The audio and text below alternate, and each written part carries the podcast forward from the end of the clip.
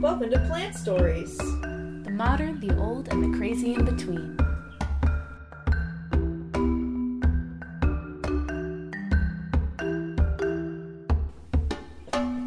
Myth or fact? This one is just a gimme. Spanish moss. It's not a moss at all. In fact, it's a bromeliad, which is a term I just learned last week when we decided on our episode topic. it uh, it lives on trees and it even flowers and has seeds. Uh, you might know it as like the kind of beard-like thing that hangs off of plants in the south and kind of in the Mexico tropical area. Uh, yeah, not a moss at all. Not a moss. It's accurate. hmm So that brings us to our topic today of bromeliads. Yes, Vernelia. Very popular ornamental plant. Um, you know, bromeliads are one of those plants that have this almost like prehistoric look to them. I always see them in like movies or from like dinosaur times. hmm That's a really stupid description of it. A You couple know what I mean. million years ago. Yeah. yeah. They have that very like you know, both like tropical and like ancient kind of look to them. Mhm. A lot of like spindly, like interesting highlighted colors. Yeah, almost like alien Yeah. basically to us. And I think that's part of what makes them appealing as a houseplant is like this kind of like cute, strange, like interesting thing to have in your home and you know, of course like any type of plant, there are a bajillion types. So, you know, as far as their kind of like history goes, bromeliads have been dated to like around 30 million years ago as far as the fossils that they have, although it's Hmm. believed that possibly even before then um, they were there. um, they mostly originate in Central America as like, um, and then kind of like into South America, Mhm. kind of like, uh, you know, rainforesty like plants. Mhm. I think I saw there's one specific species of bromeliads in West Africa. Just one. yeah, a lot of them are cent- are centered there, and they kind of extend up into the southern United States, like Yeah. kind of the Spanish moss. Um, as far as being related to houseplants go, kind of the first bromeliads, like we already know from our history of houseplants, were brought back, you know, to Europe in the 18th century. Um, and they were just popular because they have really bright colors and they also have no particular season. Hmm. So as long as the you know conditions are right, they're not a seasonal plant. They pretty much stay the same all year long. And a lot of bromeliads, although not every single one, but a lot of them, um, only flower once in their life. Oh. So, you know, if you pick up a flowering plant from the store, oftentimes once it's done flowering, that will be it for the flower, which doesn't mean the plant's going to die, just the flower part will be done. Um, and that's also when they tend to like reproduce as well. So, um, a lot of them have these little offshoots to reproduce that they call pups. That's cute. it is. It's cute. So yeah, the little pups kind of like pop off. Um, you know, we have been using bromeliads for a while, um, primarily Spanish moss, which Mhm. now we use a lot like decoratively. So um, as filler for the bottom of plants, they do really well. Although they do need moisture, so in order to continue looking nice, they do need to be like misted with water. Mhm. Um, also, it used to be used as a filler for automobile seats and mattresses, and um, it was even like crushed up and used in brick mortar, even in like Hmm. very old American homes. Um, even like insulation, things like that. So it's just the structure of it is very easy for that. It comes in these like huge sheets. Yeah. Um, and it's actually called Spanish moss because, you know, a long time ago, um, the French were making fun of the Spanish, basically, by saying that it looked like a Spanish man's beard. Oh, the conquistadors. But eventually it actually became like known as Spanish moss or Spanish beard is some, what some people even call it. Um, but yeah, it's actually a, a type of Tillandsia, and Tillandsias are air plants. So air plants are also again popular houseplant because they're epiphytic, so they don't um, they they live on another plant, but they're not parasitic, so they don't actually um, take anything from the host plant. They're just attached, Yeah, they're just loosely attached. not like deep in within. Yeah, and they're not they're not taking anything from the plant itself. mm-hmm. They just are sitting on it essentially, and oftentimes in a lot of situations they can you know even be helpful to the plant on which they host. So How so? There are like some larger Tillandsias where they've done studies. Um, they believe that they might help protect citrus trees because they host certain types of ants Hmm. that will attack predators, herbivores, whoever gets in their Yeah. vicinity. And, uh, you know, in some other ways, they host like insects or, you know, small animals like tree frogs and things like that. Um, because they have certain varieties have like almost tanks attached to them where they hold water. Um, and so in that way, they're able to kind of like provide these little habitats for other wildlife, um, which is really cool. And some of those symbiotic relationships in that way are Mhm. very helpful to other plants, or at the very least, helpful to the environment in which those, you know, relationships exist. And um, air plants, they don't. People often think they don't need anything. They don't need soil, but they do need water. Almost all air plants and even some other plants that are kind of labeled as just bromeliads and are in dirt, they a lot of them still also take water uh, from the air, water moisture from the Mhm. air, and so you know, even if you're watering one in dirt, a lot of them you water on the plant and then also in the dirt. Yeah, because I guess you're thinking about like the way they would be getting water is from like fog and rain. Right. Um, and some of them might be in like a soggier area, but a lot of them have roots that are more specifically made to anchor them to a spot Mm-hmm. or to anchor them even to each other, kind of like Spanish moss anchors it kind of like to itself and forms these like large sheets. Um, you know, in that same way, a lot of other plants in that family have roots more specifically to just attach to something else, but they don't have any real purpose as far as like getting water. Mm-hmm. Um, and they do want some light. They usually want like more bright diffuse light than necessarily direct sun because if you're thinking about the environment that they're in, um, It's under a tree canopy. yeah, it's usually under something or around something. So, in that way, that's kind of like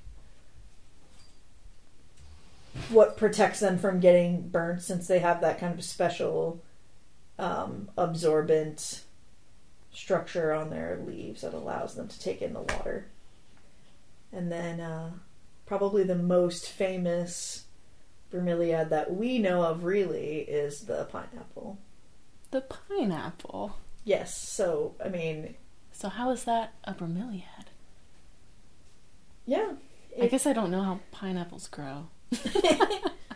Um, well, you know, the plant itself is kind of just like any other plant, but it's and a, there are other bromeliads that have fruits. This is just the one that we eat. Mhm. Uh, and it was also brought over, you know, in that same time, the 18th century, supposedly by Christopher Columbus, who uh, was given one by natives. There's a story that, like, he was given the option by natives to either, like, eat another human being as a participate in cannibalism Hmm. or eat this fruit. And he was like, you know, I'll take the fruit. I'll take the fruit. I'm then- sure he had never had either, so you know. we hope. We don't know though. That's true. The pineapple was more for sure he hadn't had before. Lots of humans everywhere. Exactly. Um, but you know, it was kind of a hit because this was during a time where sugar was still very expensive, and Mhm. you know, so. And not that other fruits don't have sweetness, but pineapple is very sweet. And they're big. Yeah. And so people were very impressed by them and they became this like big symbol of you know, wealth. Mm. To the point where Oh yeah. yeah, to the point where people would actually like have pineapples shipped in and they would rent pineapples to like middle class people for events and you would use it as like an ornament in your home and then when you were done with it they would sell it to a rich person so that they could keep it Wow. and then oftentimes it even went without being eaten because you know by the time you had it shipped over somebody rented it hmm then somebody else had it and then if you don't you know if you didn't eat it right away it's like a showpiece Yeah. you know so in the end oftentimes they didn't get eaten they just rotted out Yeah. And you see a lot of, at least I've noticed, I see a lot of pineapple iconography in like statues and like, you know, like small sculptures. I wonder if that's where that originated. you know it it definitely became a symbol hmm it became a symbol of wealth there are definitely uh in paintings like you would hold that as a Yeah. it was like a gift that was given to you it was like important it was an important status symbol um so they did it did kind of become a symbol of that in in the one sense. Um, it also did kind of become a symbol of like hospitality as well which uh, also has this kind of more ambiguous story that uh, sea captains used to put a pineapple on like a stake or like on their fence when they came home and it was a sign that like you should come and like they were back from their voyage you should come visit and you know drink and be merry with them listen to all their dumb boring stories about being on the ocean forever Yeah. no that's probably not the ones they told they probably made up some stuff about like fighting people somewhere whatever but um If they find pineapples, I guess that's kind of like their sign of like we reached something and found the fruits of our trip. yeah Literally. Um, so, some people hypothesize that that's where kind of that pineapples as this like symbol of hospitality um, came from, and so you know pineapples are also not in any way related to apples, which makes sense because they're a bromeliad plant. Yep. Um, but apples was kind of just a word that uh, English people at that time used for any foreign fruit. Oh. So the pineapple was the pine apple because it looked like a pine cone, kind it of. It does. So, but anytime they found a fruit, like a foreign fruit, it was like something apple. They pineapple ended up sticking. Nobody could think of a different name for it. Mm. Um, and so now we eat them in a lot of stuff. Um, pineapples contain bromelain, which makes sense. but kind of the interesting thing about bromelain is that um, it breaks down protein. So, being that it ba- breaks down protein, it, you can use it as like a meat tenderizer. Mm. Um, a lot of people use it as a way to uh, kind kind of like subdue inflammation. Like they suggest you drink it when you have a cold or something. Um, and they can help like thin out mucus and stuff like that.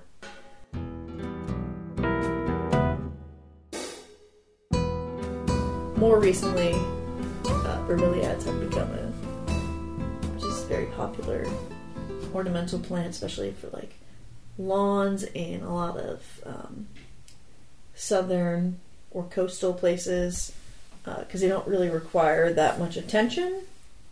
You can oftentimes water them. They're used to going without water for a while, or they're relatively like tolerant. They're not drought tolerant, I would say, but they don't need a whole bunch of care.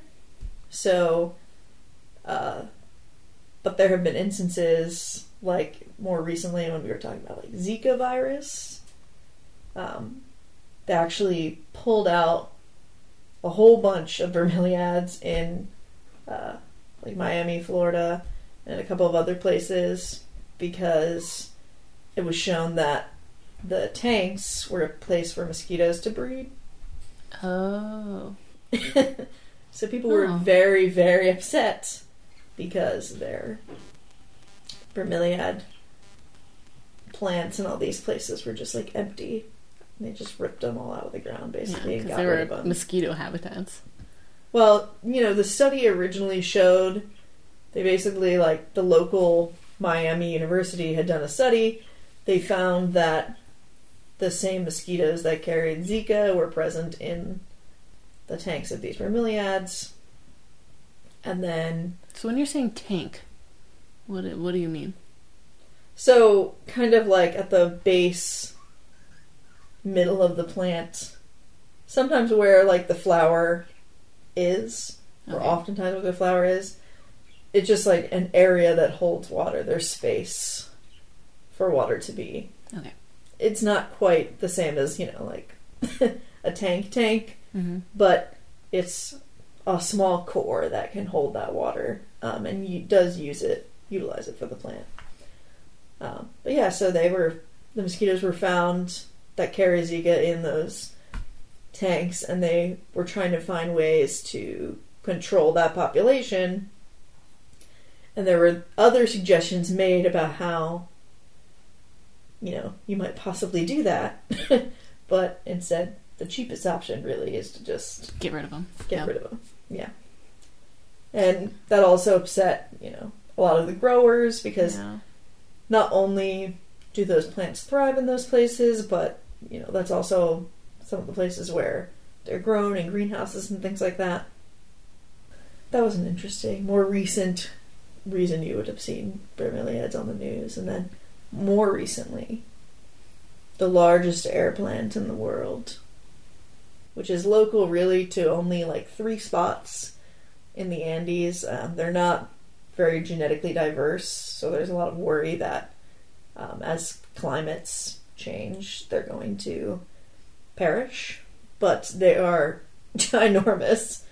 Um, oftentimes, they're over 30 feet tall, and they are considered terrestrial bromeliads because they don't attach to other plants. They have to ground themselves because they're so big. Mm-hmm. So they do actually have roots, although not necessarily, Just anchors. yeah, just like much larger anchors, but they pretty much would just destroy anything they attach to otherwise because they're so big. 30 feet tall.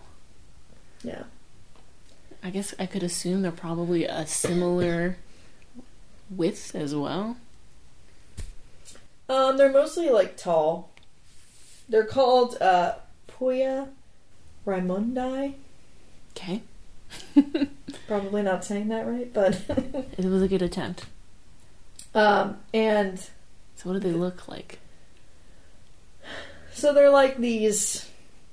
If you've ever seen an air plant, Mm-hmm. it's like that but multiplied many many times so like they have a lot of the you know leaves that we know of that kind of like spindle out Mm-hmm.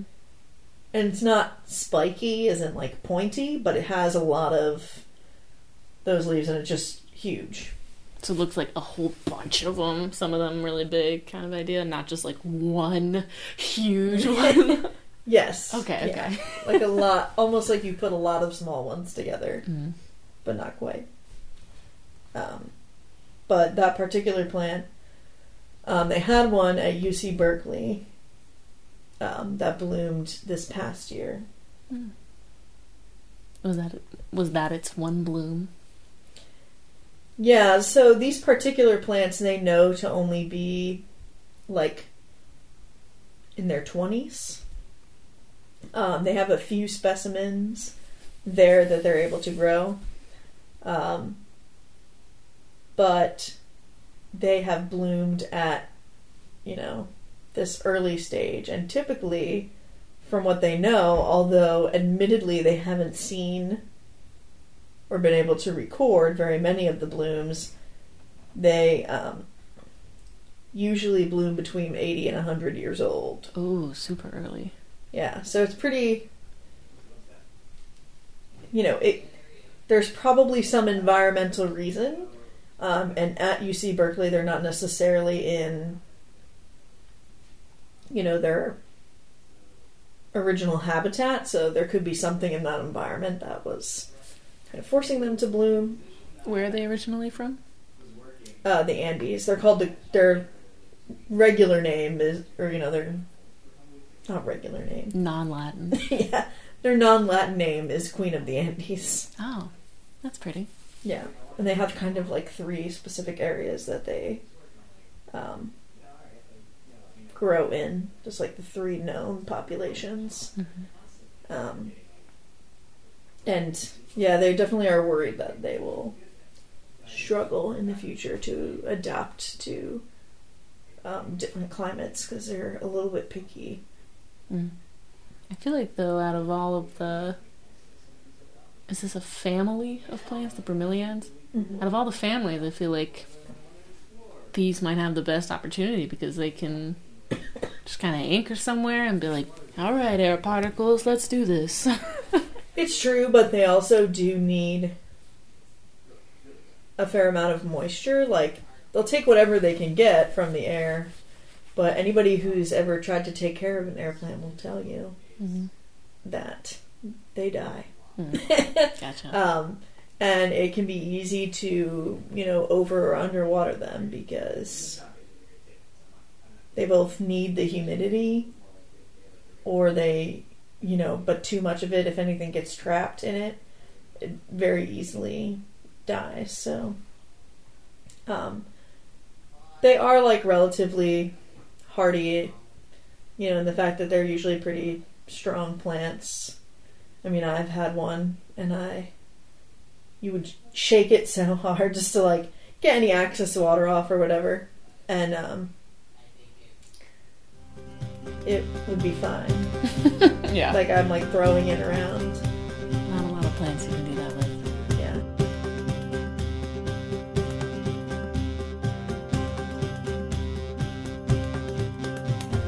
Mini tip.